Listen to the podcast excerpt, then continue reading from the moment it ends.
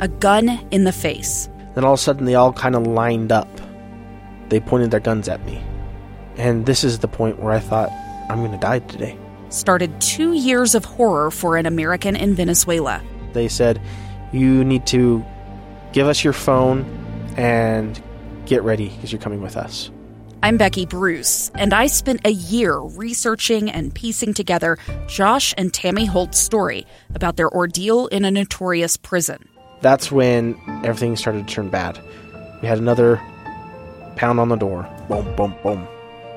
And there was the police once again. You can binge all of the episodes of Hope and Darkness on KSLPodcasts.com or wherever you get your podcasts.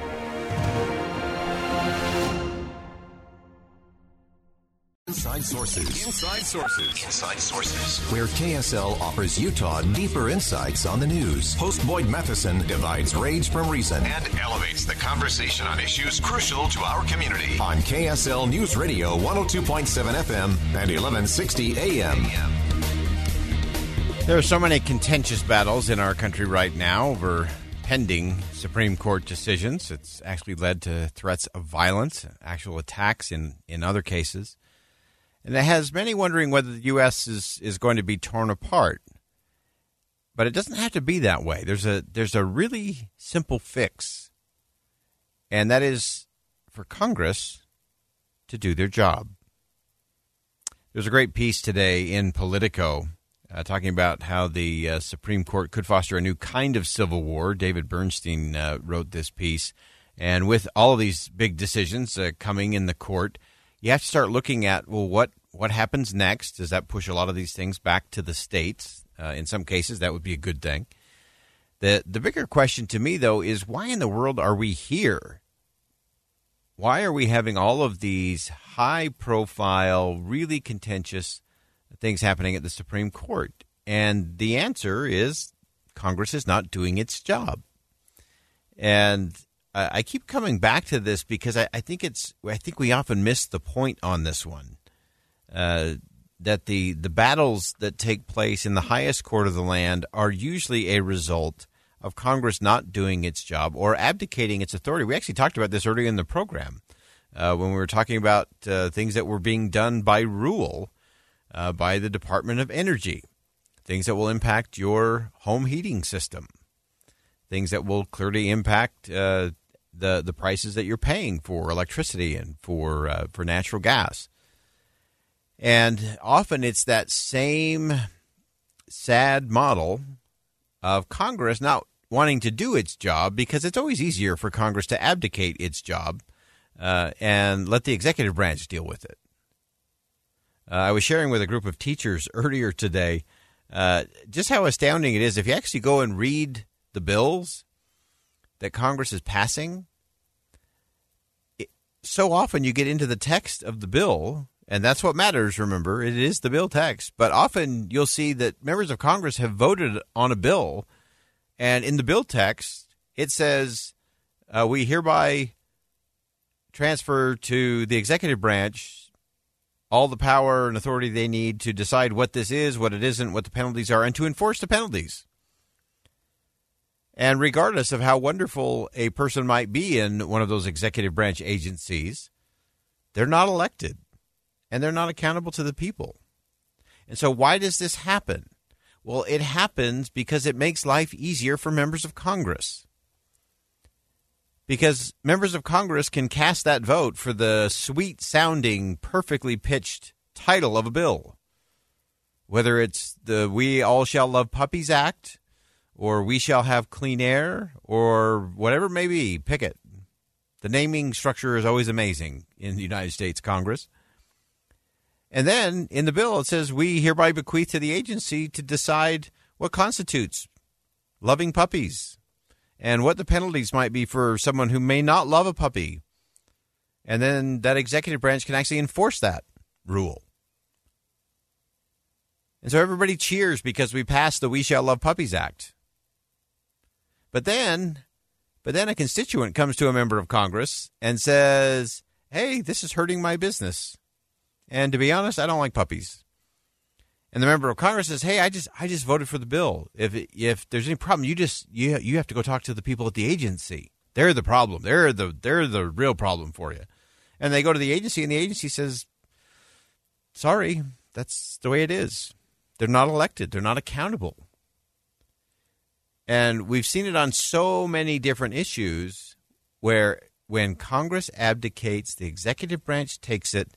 Uh, and we actually talked earlier in the show about the fact that when that happens, so the Department of Energy, the agency, announced today some rules that may affect your home heating system.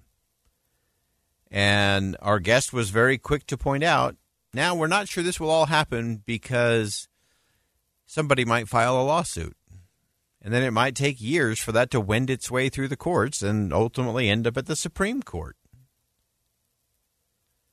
And then we wonder why is it that these nominations to the Supreme Court are so contentious and so political?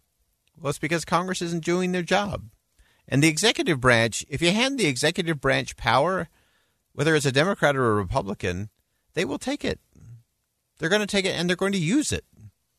And when they use it, whether it's by executive order or by rule, guaranteed the lawsuit has already been written and it is ready to go.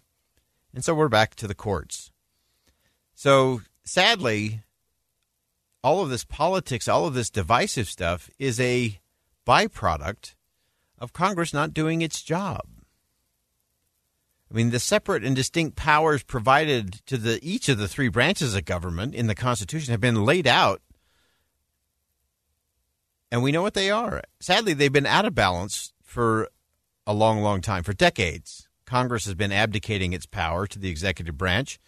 And and some people question when I raise that. They say, well, why would they do that? Why would senators and representatives uh, do that, abdicate their power? And it's a really simple answer. It's called reelection. It makes it far easier to get reelected uh, if you're not having to account to your constituents the impact of a bill that abdicates the rulemaking to the executive branch. So sadly, we've all sort of been conditioned to think that you know if we got to solve something, the the Supreme Court will fix it for us. They're the superpower. Uh, and I always say that uh, justices wear robes, not capes, for a reason. Their job is not to swoop in and save. Their job is not to interpret, uh, is to interpret or to judge, not to create or legislate. We've seen some of that happen. Uh, but they're just not there to rush in and save the day or solve the nation's problems. That's not the job of the Supreme Court. And one of the really sad ironies, I think, in our country today is that members of Congress regularly vote for legislation knowing, knowing that the court is going to have to fix it later anyway. And the executive branch, likewise, again, both parties issue presidential edicts, executive orders, onerous regulation, knowing full well that it could take years for the problem to be challenged and unwound in the courts.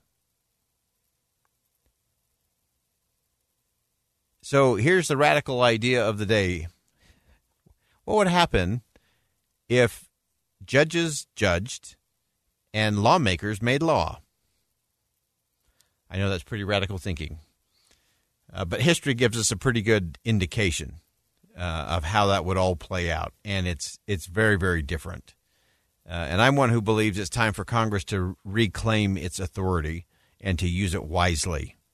Uh, it's time for the executive branch to restrain its power. It's time for both branches and both political parties, by the way, to de escalate all the politics of the court.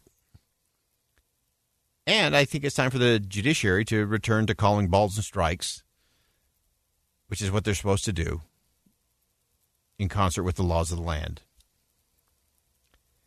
So it's a it's a good time for us to to really step back uh, and recognize, yeah, we can think different, we can interpret written text different, uh, and yet we've got to respect the process and who should be doing what.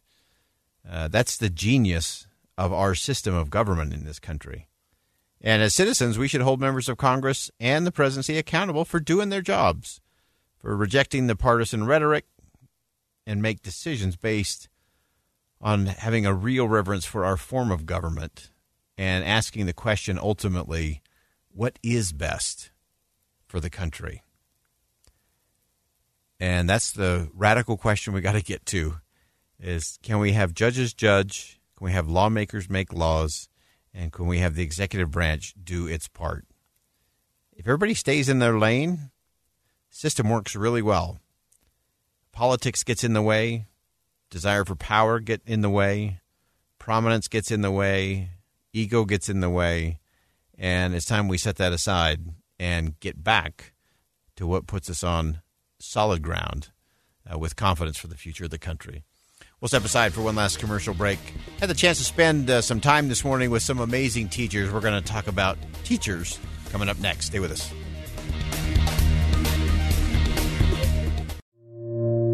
Two friends taking pictures of the rising full moon on a summer night. Two teenage kids doing what teenage kids do. When a stranger with a gun and a death wish changed everything. It was violent, it was senseless, and I will never understand it. I will never accept it. I'm Amy Donaldson, and unfortunately, we're all too familiar with stories about how violence shatters lives. But what we rarely see is how they are rebuilt.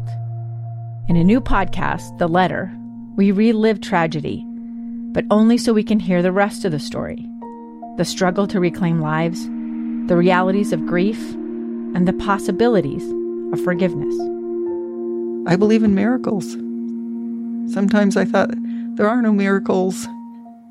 Yeah, there are, and this is a big one. Follow the letter at theletterpodcast.com or wherever you get your podcasts.